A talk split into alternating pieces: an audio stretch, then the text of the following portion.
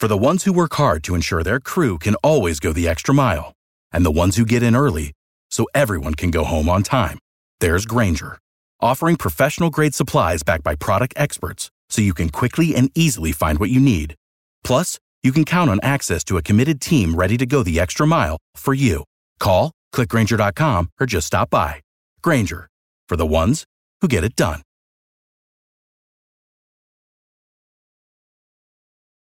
Every team, every topic, everywhere. This is Believe. It's the Locked On Podcast Network, your team every day.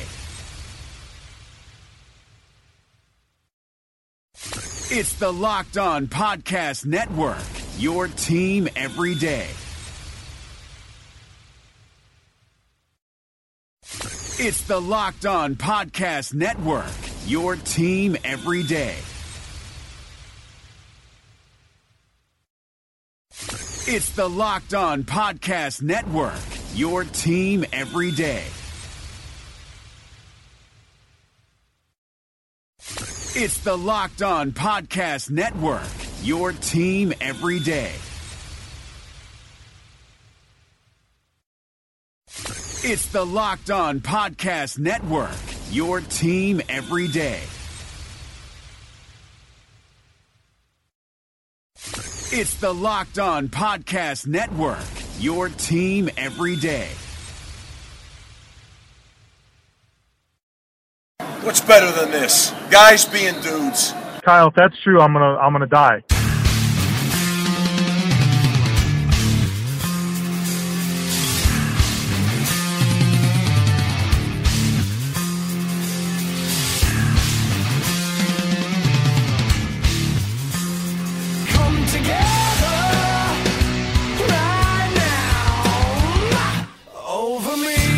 What's better than this? Guys being dudes here on the Draft Dudes podcast.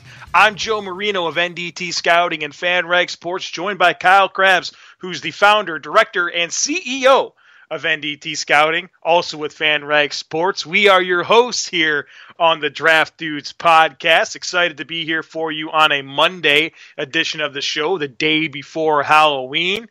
Kyle and I have some fun stuff planned for you. Going to get into some some festive things. We're going to talk about some football things and just have a good time here as we start your week. Kyle, welcome to the show.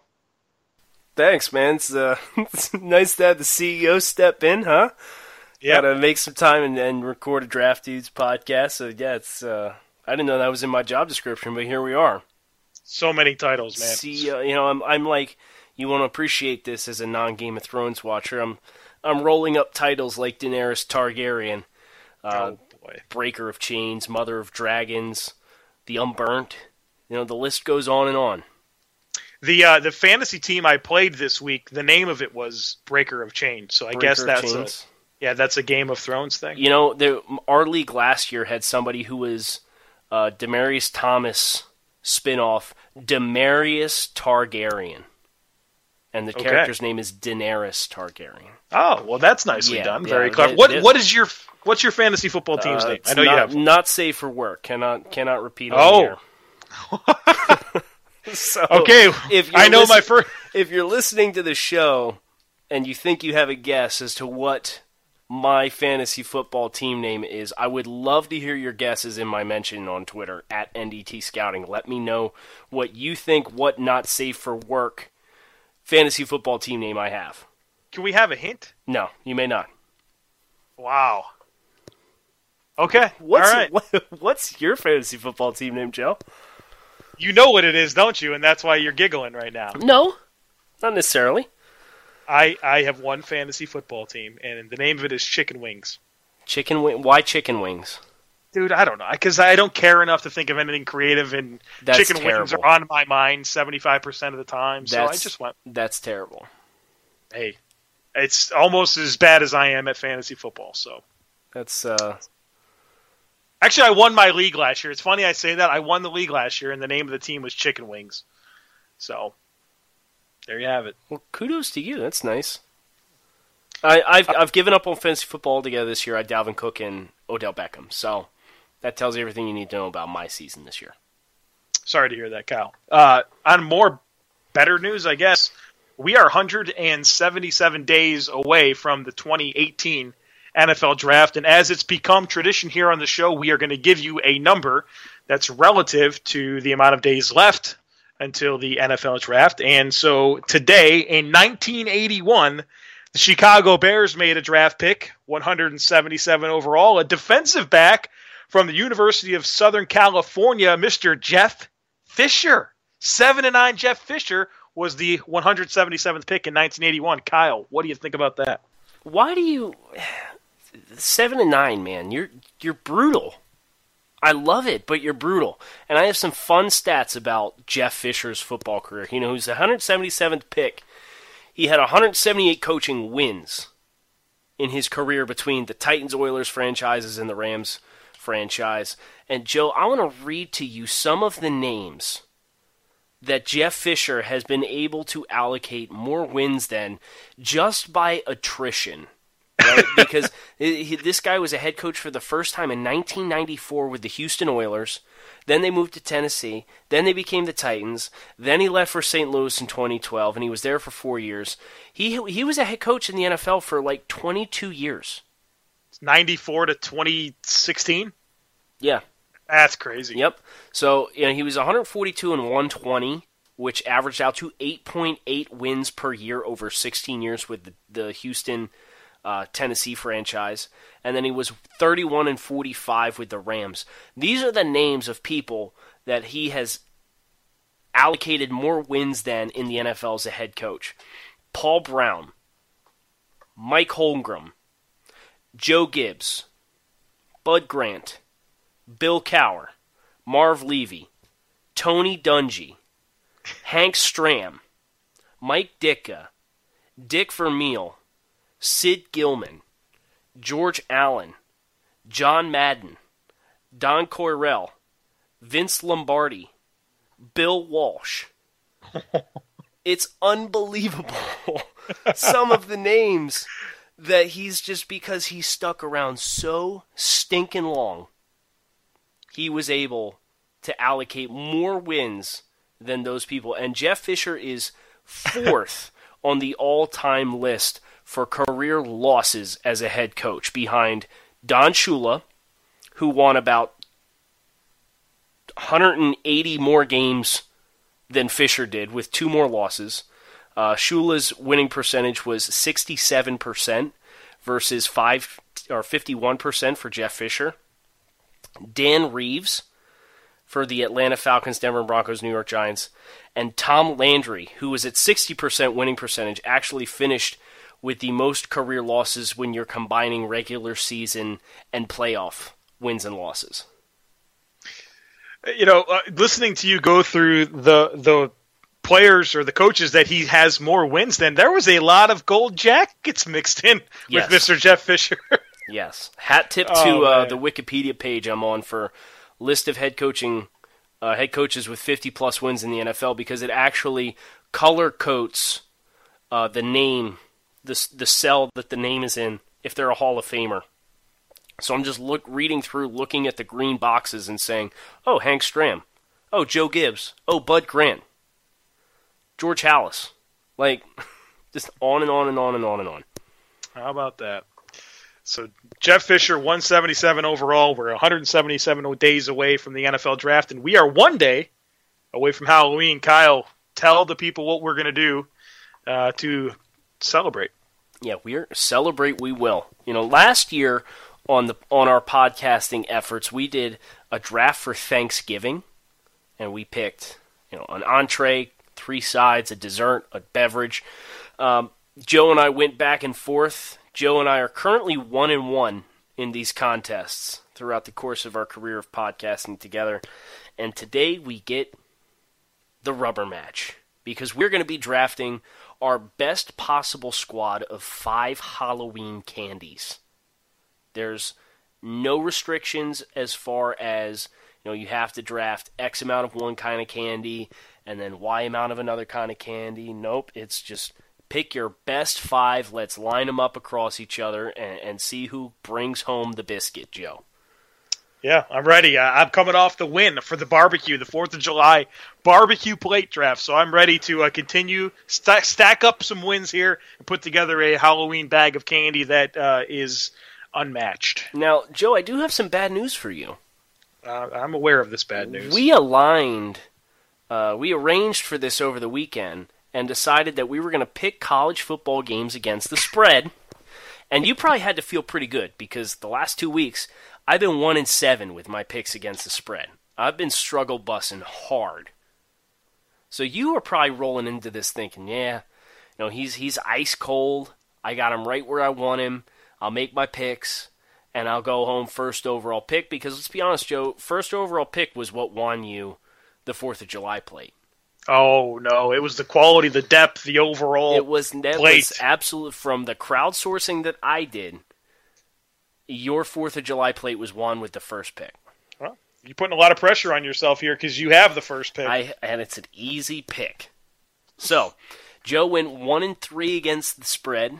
Kyle went two and two. So here we are. I have the first overall pick. Uh, would we like to put me on the clock? Uh, yeah, the uh, 2017 NDT Scouting Draft Dudes Halloween Candy Draft is now open, and Kyle, you were on the clock. And with my first overall selection out of the entire pool, I'm going to take Reese's Peanut Butter Cups as my. Oh, I heard a sigh of despair over there from Joe. It's a no brainer. Number one pick. You can get them in little pumpkins. Easter comes around, you can get them in Easter eggs. Uh, I don't care what shape they're in. Just give me a good old fashioned Reese's Peanut Butter Cup. All right, Kyle. Uh, before we go any further, I, you know, one of the best things about the Senior Bowl is that it's sponsored by Reese's and the endless supply of peanut butter cups uh, that are in Mobile during that time. Fact or fiction, Kyle? We Yes. received we received uh, at, at the game.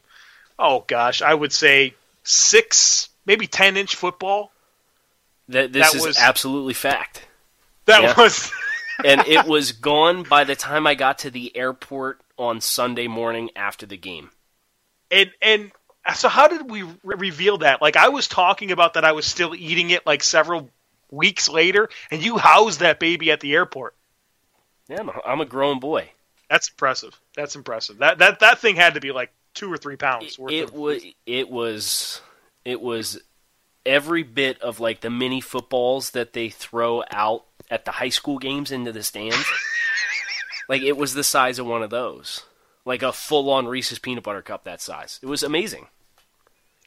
Well, I'd like to thank the Virginia Cavaliers uh, for their efforts against Pittsburgh that led to me uh, having to not have Reese's in my bag. But we'll have to bounce back. We've got a strong choice here. We've got to get Snickers off the board here with my first pick. Uh, I mean, it's it's the best candy bar, so I didn't get the best candy because Reese's, uh, you know, is is in a class of its own. It's going to put a lot of stress on me here to build a a, a bag here that uh, can you know that's worthy of uh, not having Reese's. And the way we do that is we get the best candy bar out there, and that's Snickers. Yep, it's a, it's a respectable choice, but it is a little polarizing for having a hard nut in the bar, is it not?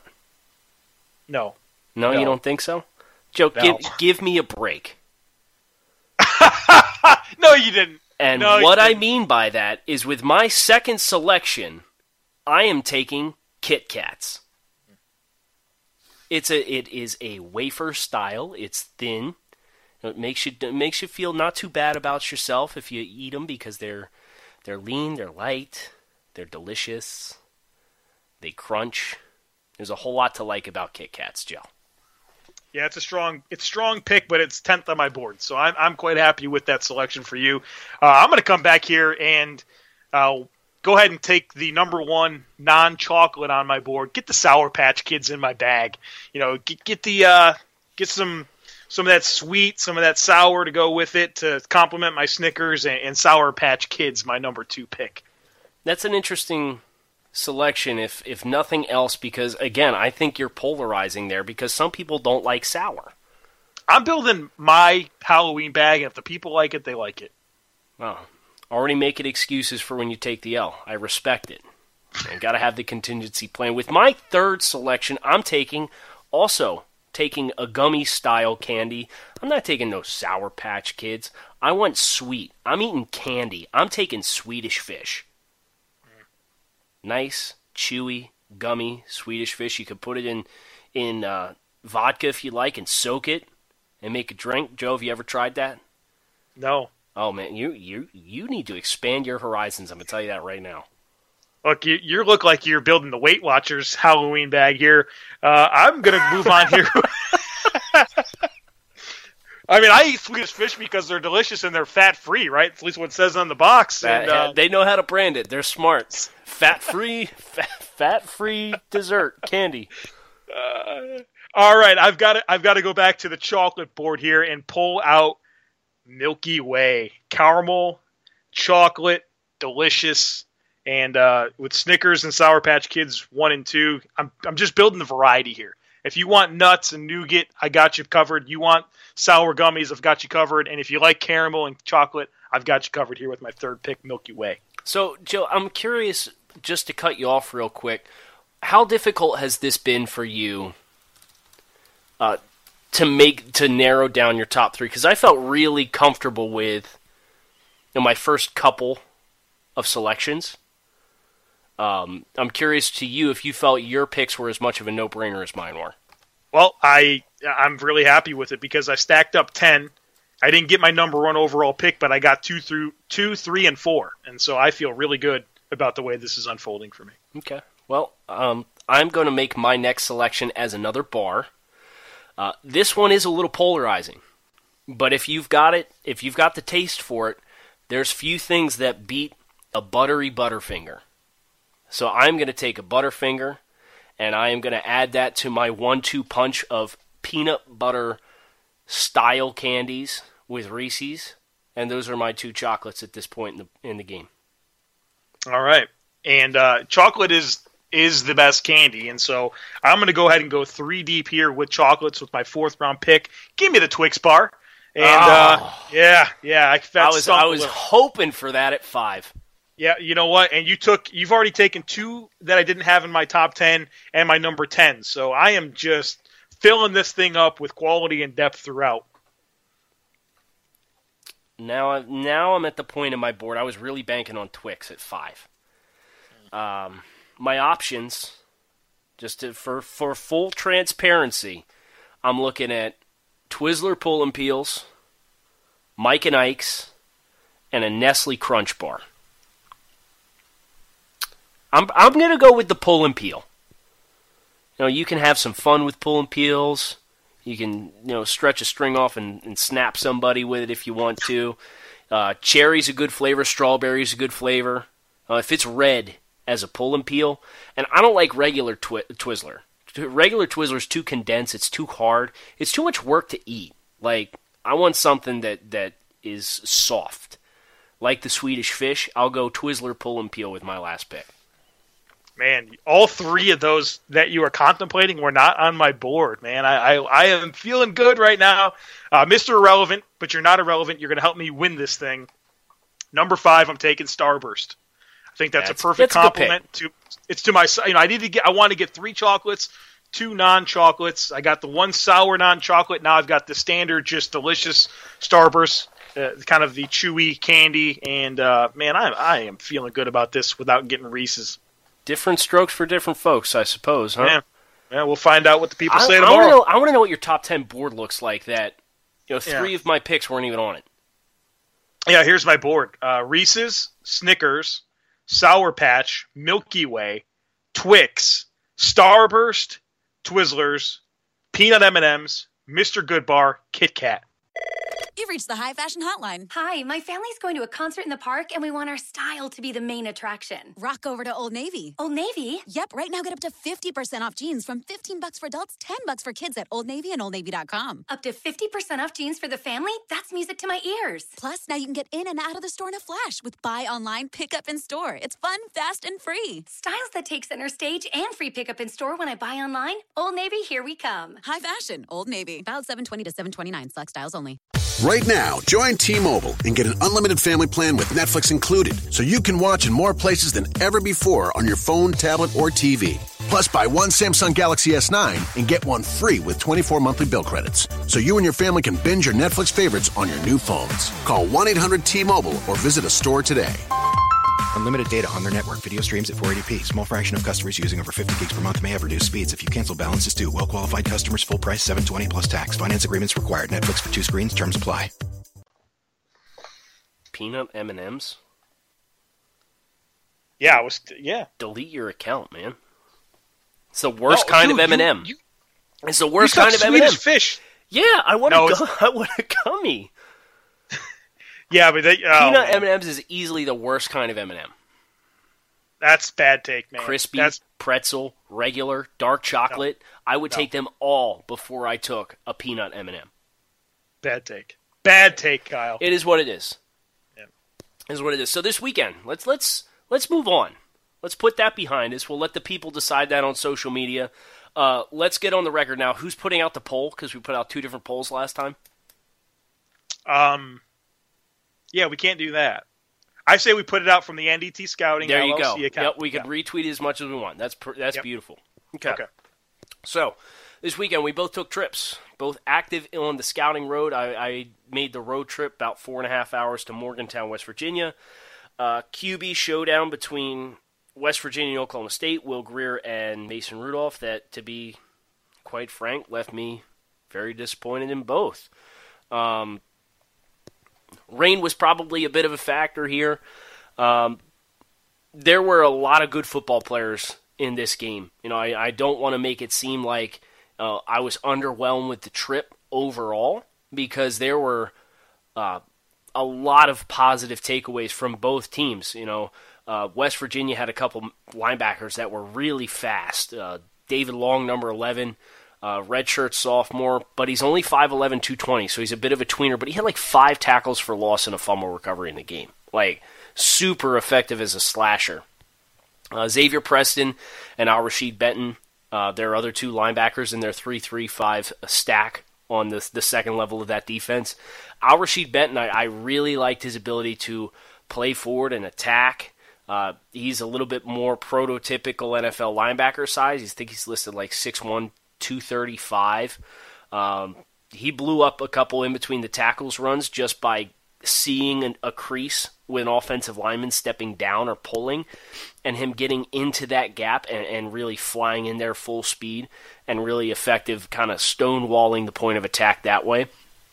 Speaking of the Oklahoma State run game, my goodness, I was expecting to see a lot of stuff from Justice Hill, uh, but he he got knocked out of this game early, and they have a freshman running back, J.D. King. Um, he's a hammer. He had 25 carries in the first half, and he did a really nice job of staying patient. And then when he decided it was time to go, the head went down. He ran through contact. He strung together cuts really well. He's he's built like a senior. Like he looks like he could go to the NFL right now as far as physical stature. So he was he really shined as well. Uh, and then the Oklahoma State defensive backfield, you know, they they just beat up the West Virginia wide receivers in this game and did, really did a nice job kind of throwing off the synchrony of the entire offense. Uh, West Virginia came in with David Sills, who's a, a junior, Ka'Raun White, who's a senior, and Gary Jennings, who's also a junior. Those three guys were all on pace to eclipse a thousand yards through the team's 13 games if you count them playing in a bowl game.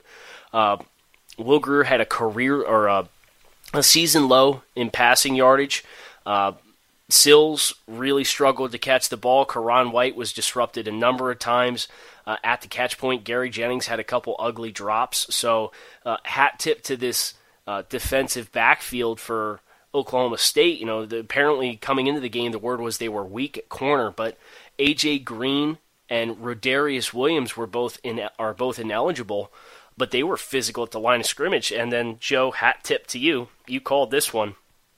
Uh, the two safeties, Tre Flowers and Ramon Richards, really physical in the middle of the field. They tackled well after the catch. They were effective, kind of playing forward and, and attacking bodies at the catch point, and they caused a lot of these drops that you saw these West Virginia wide receivers make.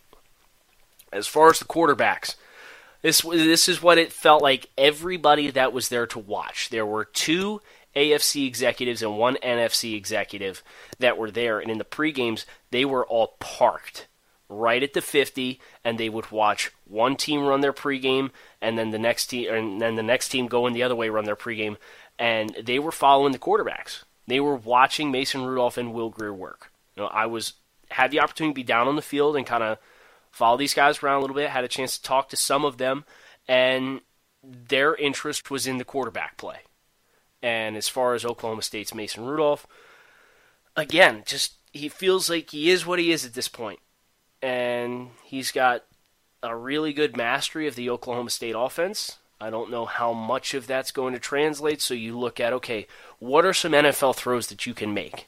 And where are you looking for them? He's really effective going vertical, up the sideline. He's accurate placing those throws. But if you get him in the pocket, you make him stand on his platform and progress through the field, the feet get anxious. He, he starts moving a little quicker. The internal clock, st- clock starts getting urgent, and things kind of break down on him. It happened again in this game for the first two and a half quarters. Mason was amazing, just taking what West Virginia gave him. If they were playing off coverage to the isolated side of the line or uh, isolated side of the formation, they'd run a 10 yard out route and Mason Rudolph pitch and catch every time. West Virginia probably got Oklahoma State in six or seven third and nine plus situations, and every single time in the first half they played 10 yards off the ball. And it was a 10 yard speed out to the isolated side, pitch and catch. Rudolph was really good at just getting that information before the snap, understanding where they were soft, where they would have the opportunity to attack them if if he's able to hit his back foot and get the ball out, and that's exactly what happened. And then he's forced to sit in the pocket, getting midway through the third quarter, and he starts speeding things up. And then he kind of steps up in the pocket and tries to throw on the move, but he throws it behind his receiver, running an out route in the slot. And the linebacker picks it off and runs it back to bring the score to 30 24. And ultimately, Oklahoma State pulled away in this game, courtesy of a couple of nice vertical throws from Rudolph inside the 20 25 yard line. But that play was really symbolic of like, man, Mason, you got to cut those out because everybody's nobody's got questions about your ability to run your offense and keep it on schedule, but when you're forced to make reads in the pocket and there's things happening around you and bodies flying all over the place, that's when we have our questions. And it really felt like that stretch midway through the third quarter, through the first possession of the fourth quarter, was where West Virginia had the opportunity to turn the heat up. They got some pressure on him, and they got to him. And it was just really frustrating. As far as West Virginia, Grier threw four picks in this game. Of course, you know, you know, I I planted my flag in the ground early, so you know when I go watch him play in a huge game against Oklahoma State, you just know he's going to fizzle because that's that's just karma for you. You know, it happened last year with Trubisky. It, it's going to happen this year. Um, I'm not too worried about Grier as far as right now. This game is the outlier if they continue into the challenging part of the schedule, they play Iowa State, who all of a sudden is a defensive juggernaut. They, I believe, held TCU scoreless. I think their only touchdown was on a kick return. Uh, they play Iowa State. They still have to play Oklahoma. Uh, there's some big games remaining on West Virginia's schedule, and if Grier continues to repeat these performances in those games, yeah, we're going to have a problem. We're going to have to go back to the drawing board. But for right now, he made bad decisions. He threw the ball into coverage but they were down three scores the entire game. So you can't take sacks on third and long when you're down three scores in the second half of a football game. I understand why the ball's getting out. And West Virginia really did not do a nice job of adjust, adjusting their route combinations to get him some easy pitch and catch, quick hitting stuff. Everything they tried to do was continuing to develop plays down the field. And your receivers are getting the snot beat out at the line of scrimmage. Your off- interior offensive line can't block, block the two defensive tackles to save their lives, and Will's running for his life. So he's got to pick and choose his spots. He's got to know what he can afford to throw, what he's he's got to eat and take the sack. A little bit of a learning experience for a guy who's pretty much had smooth sailing all the way through the season. So he made bad decisions in this game. He threw a number of really bad throws. Yes, the pressure got to him, but the offensive line was terrible, and the wide receivers were not getting off press at the line of scrimmage. And the play calling did not do him any favors because they were trying to continue to hit routes that were 15, 20 yards down the field when Will's hitting the back his back foot in the ground on his drops, and he's immediately having to, to run for his life. So the entire offensive effort for West Virginia in this game was just really chaotic and in disarray. So that's why I was underwhelmed with this performance, but I'm not concerned with the Grier performance. Whereas Mason Rudolph, it was another one of those reaffirmations of he kind of is what I think he is. Kyle, uh, one of the things I was anxious to hear back from you on both quarterbacks from getting a chance to see them in person uh, was their their physical ability, particularly their arm strength. Kyle, what did you think about uh, both of these guys and their ability to, to zip the ball with velocity down the field, and, and particularly in warm ups? What did you take away from the ball coming off their hands and, and how it uh, how it's uh, how it came off and what type of uh, velocity they can get? Sure, I I think Will's Will's arm is a little more live than Mason's. They both spin a really nice ball. Like when when they're able to to step into the throw, uh, it spins really cleanly off their hands. Um, Will's delivery is again a little little wonky. It's not traditional. He's got some tilt. It's like a three quarters arm slot, so he kind of he has to manipulate his body a little bit when he throws it. Whereas Mason's more straight over the top. Um, I don't think arm strength is necessarily going to be an issue for either one of them. I feel more comfortable with Will's arm strength, pure arm strength, as far as you know, generating velocity on throws than what I think Mason's is. But I think both of them have NFL caliber. Like somebody like Cody Kessler coming out of USC, like he was like, yeah, I I don't think that's necessarily NFL velocity or Luke Falk this year. Is you watch Luke Falk try and throw an out route to the the far far sideline when he's on the near side hash. That ball floats forever, and um, I didn't didn't see those kinds of issues with either one of those guys. Now I wouldn't necessarily say the ball explodes off either one of their hands, but if you had to get ask me you know, to give a nod to one guy or another as far as arm ability and natural arm strength, I, I think Grier would get both of those. But uh, Mason's a little bit more polished as far as the delivery and the arm angle and you know, the throwing mechanics, where Will kind of gets by with more just natural ability. Kyle, I had a chance to head up to Wake Forest to see Lamar Jackson and the Louisville Cardinals take on the Wake Forest Demon Deacons, and as we know, Wake Forest won the game forty-two to thirty-two. And uh,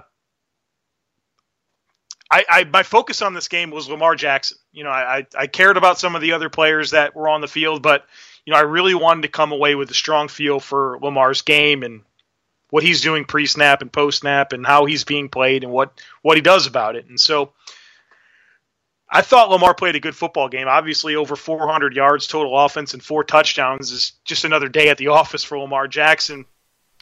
Uh, but I really appreciated the work that he did in rhythm passing.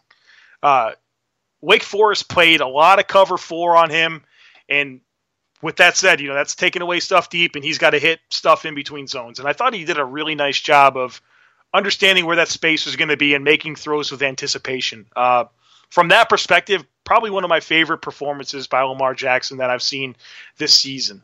Um, down the field, things didn't go as well, and most of the time he had down the field opportunities because he extended a play and was making a throw on the run, and and you know his accuracy wasn't there. Uh, from you know obviously his elusive traits and his ability to make people miss and extend plays, all that stuff's going to be showing up every single week. But from a rhythm perspective, anticipation perspective, really like what I saw from Lamar Jackson. Again, his his targets dropped three touchdown passes. So for what that's worth, that seems to also be uh, business as usual. But my biggest takeaway from from this trip and this game was getting a chance to speak with Lamar Jackson after the game, and I made a point of it to ask him three questions.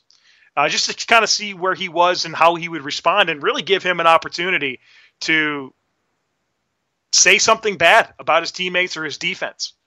And um, so the first question I asked Lamar was, you know, this in this game he was the he became the fourth player in NCAA history to go over 8,000 career yards passing, 3,000 career yards rushing, and he's now holds the uh, all-time ACC record for 400 yard performances of total offense. And I said, hey Lamar, what does it mean to you to be one of the most productive college football players in history?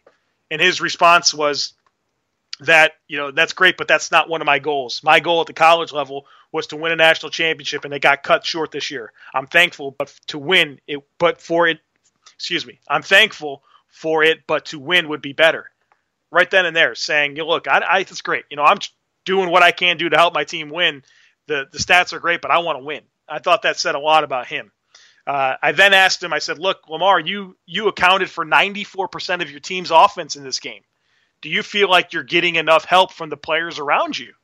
And he, I mean, he looked me square in the eyes and says, "Absolutely."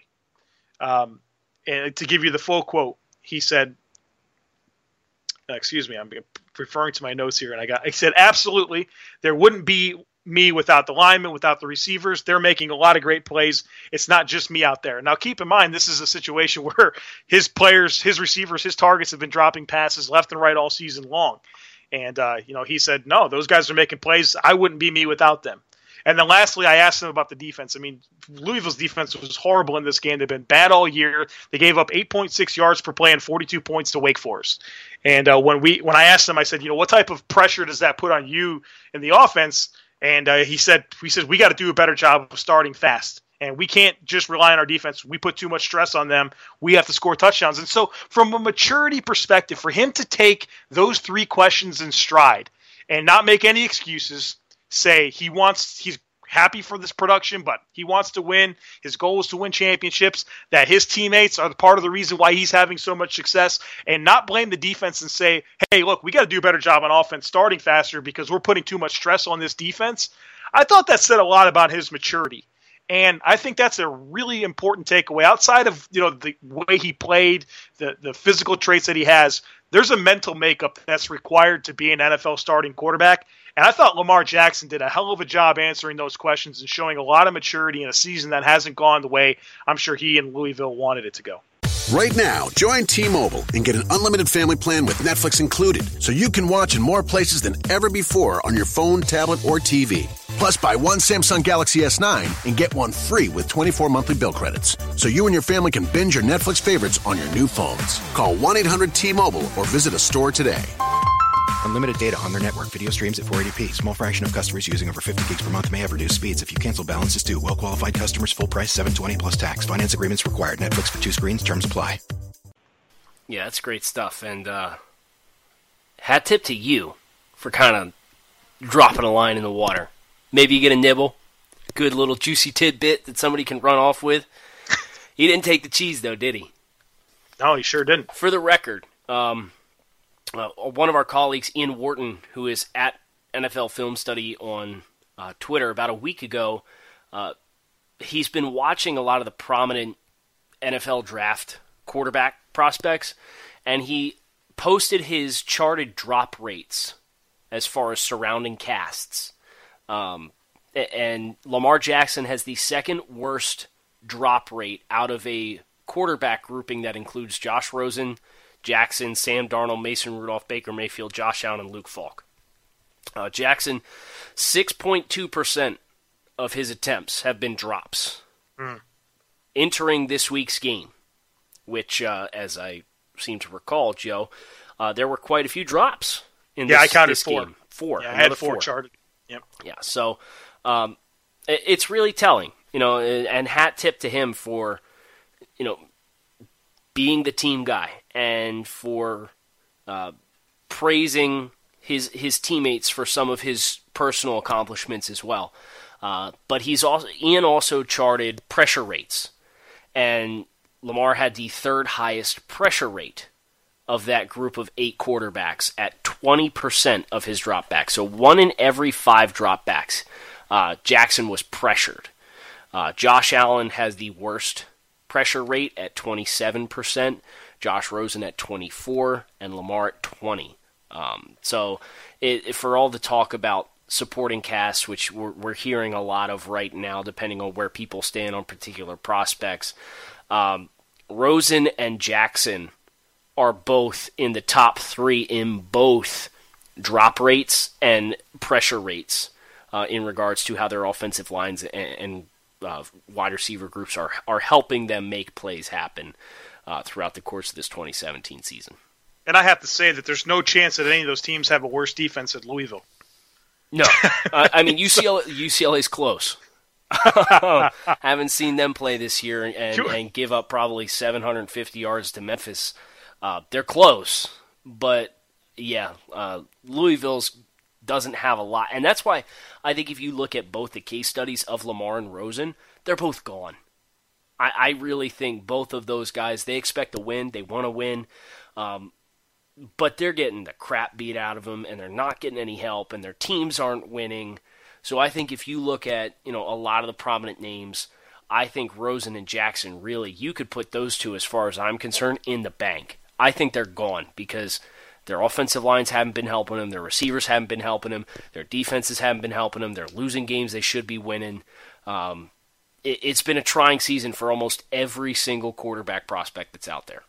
How do we get those two teams in a bowl game? How do we get UCLA to play Louisville in a bowl game? Oh man, that Come on, would be- that's that better than be like some fireworks. We're gonna get Toledo in in in uh, Careful, in New Mexico. You, you are going to offend some fans right now. Look, I, I respect those teams as much as anybody, but how do I get UCLA and Louisville to play each other after the season? You That don't you it. don't want to see the six and one Marshall Thundering Herd playing a bowl game? We're going to. It's going to happen. Yes, we are. They are hashtag bowl eligible. Just like both of our candy teams, they are bowl eligible. So you got to ro- vote vote us into the college football playoff of Halloween candy teams. Uh, Joe, I got one more thing I want to talk about because we talked about quarterbacks and supporting casts and who's not getting any help. You know who has had a successful year, hasn't had a trying season quite as much as anybody else? That's Baker Mayfield. And Baker is an interesting case study for me because I think you can look back over uh, a couple of quarterbacks that have come through the draft process over the past couple years, and there's some telling things about where I think Baker's going based on what we're seeing on film and, and who he is as a person. First of all, if you want to compare Baker Mayfield to Johnny Manziel because they're both scrambling style quarterbacks and Baker got arrested, uh, please see yourself out. that is so far from the truth as far as Baker's growth in this offense. I re- I really honestly think the best thing that could have happened to Baker Mayfield is having Dede Westbrook, Samaje Perine, and Joe Mixon go to the NFL a year before he did. Because it has now forced Baker to take the entire onus of the offense onto his shoulders. And he is the guy. He's the guy that's distributing. He's the guy in the run game. He's making a lot of zone read things happen. He's making things happen from the pocket. Yes, he looks to move off his platform. And yes, he has a free and, and freelance style to him. But don't compare him to Johnny. You know, don't compare him to Johnny off the field. You know, Baker made a mistake. Anybody who's talked to Baker Mayfield and anybody who listens to anything Baker Mayfield has to say now versus Johnny, like Johnny was a cokehead. Let's call a spade a spade. Like Johnny, Johnny's play style afforded him zero opportunity to do things off the field that would have taken away from his time and effort to being the best quarterback he could be. Johnny showed promising flashes with the Browns, but Johnny couldn't play for more than two weeks in a row because he was out partying and, and didn't care about football. Go read Baker Mayfield's uh, profile on the, the Oklahoma Sooners athletic website from last week before this football game uh, that they played against Texas Tech this weekend, where Baker talks about getting his shoulder hurt in the Red Rivalry game, not being able to throw a football until Friday morning before the Kansas State game, and then ultimately deciding after talking to the athletic staff, you're not going to do any more damage, so you just have to make a decision if you can deal with the pain or not. And that Baker goes out there and throws for 410 yards, leads his team back from an 11 point half halftime deficit and does so by scrambling, getting a key first down on third down by running for it, and dropping his shoulder and running over a Wildcats tackler with his throwing shoulder that no sooner than two days before he couldn't even throw a football with. He is an ultimate competitor, and I would not bet against Baker in that regard. But what's most frustrating about Baker, as far as I'm concerned, is having watched six of his games so far this season, how people can still say Baker's a running quarterback and Baker uh, has a weak arm. Uh, I've seen Baker throw on the move on a ball that travels 55 plus yards in the air with velocity and is, is throwing accurately down the field in those situations. I've seen him zip a ball into a hole in, in cover two uh, in the soft spot working to the boundary. I've seen him off a non fixed throwing platform uh, be able to put a ball up the sideline or back across his body after he's extended a play and, and been able to shake. And it's, it's an elementary uh, ac- back across the body field th- uh, throw where he's not necessarily throwing into coverage. There's a guy wide open because the play's just broken down. So if you want to talk to me about Baker as a running quarterback, 2015 he had 141 rushing attempts. That number was cut in half in 2016. So if you are operating under the assumption that Baker's a running quarterback, you're not operating under up to date film. I think one of the most important things that you can do is understand where players come from, but do not marry yourself to an impression of a player based on what you saw in 2015. And the other big name I want to bring up here is Dak Prescott, because if you would have looked at Dak Prescott before his senior year at Mississippi State, you wouldn't have thought anything of him.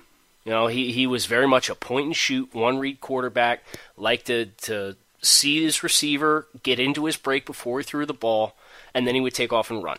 And he had a lot of running plays. Well, lo and behold, Dak Prescott senior year, he totally transforms the way he plays.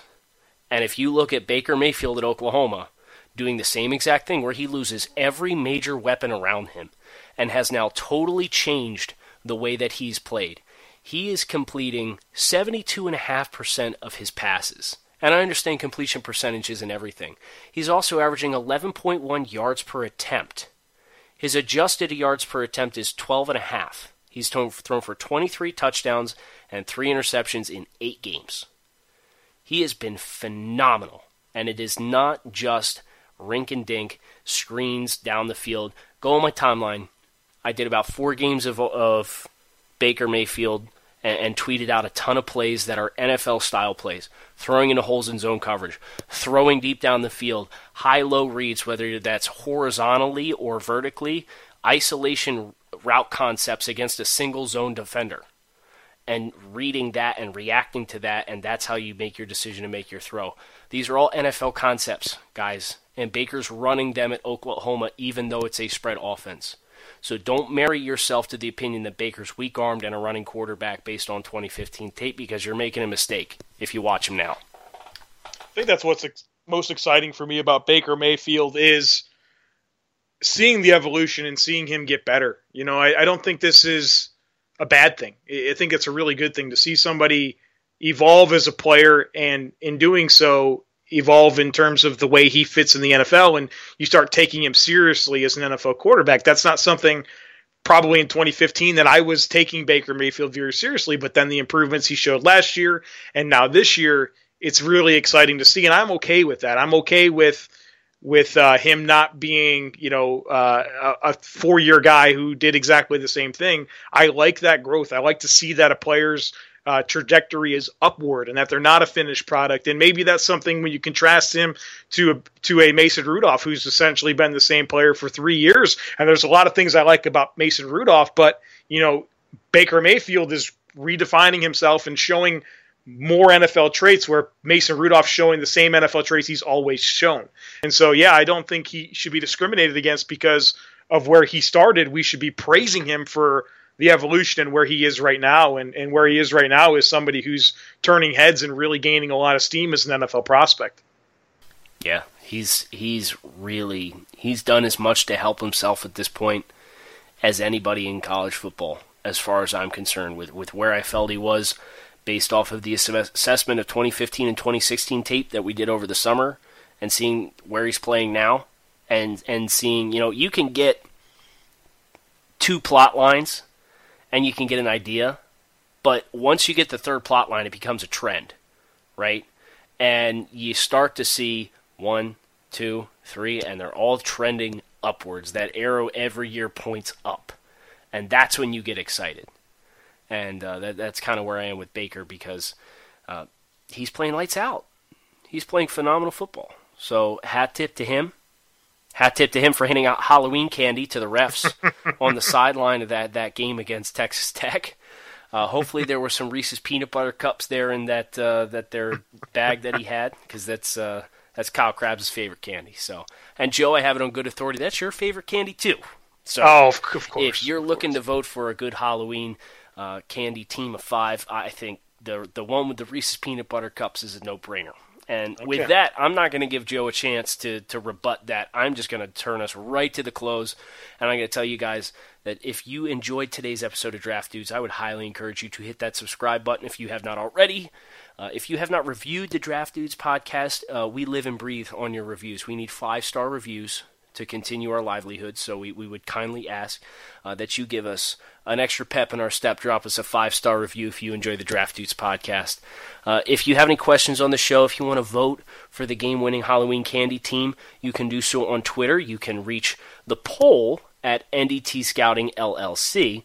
You can reach Joe, tell him how bad his team is at the Joe Marino, and you can tell me how awesome my team is at NDT Scouting. If you don't have if you don't agree with that concept, you know, just probably hang out a couple days and, and let it blow over, and then you can tell me what you think. So, uh, I'm Kyle Crabbs, signing off for Joe Marino, and this is the Draft Dudes podcast. We will talk to you guys on Wednesday. What does your morning sound like? Goodbye, baby. She's finally asleep. Hi, welcome to McDonald's. Can I get a sausage, egg, and cheese McGriddles? Mmm. Here's to making your morning routine a little better with a delicious breakfast from McDonald's. Mix and match two of your favorites for just $4. The Sausage McMuffin with egg and the Sausage, egg, and cheese McGriddles. Prices and participation may vary. Cannot be combined with any other offer or combo meal. Single item at regular price. Thank you for listening to Bleav. You can show support to your host by subscribing to the show and giving us a five star rating on your preferred platform. Check us out at Bleav.com and search for B L E A V on YouTube.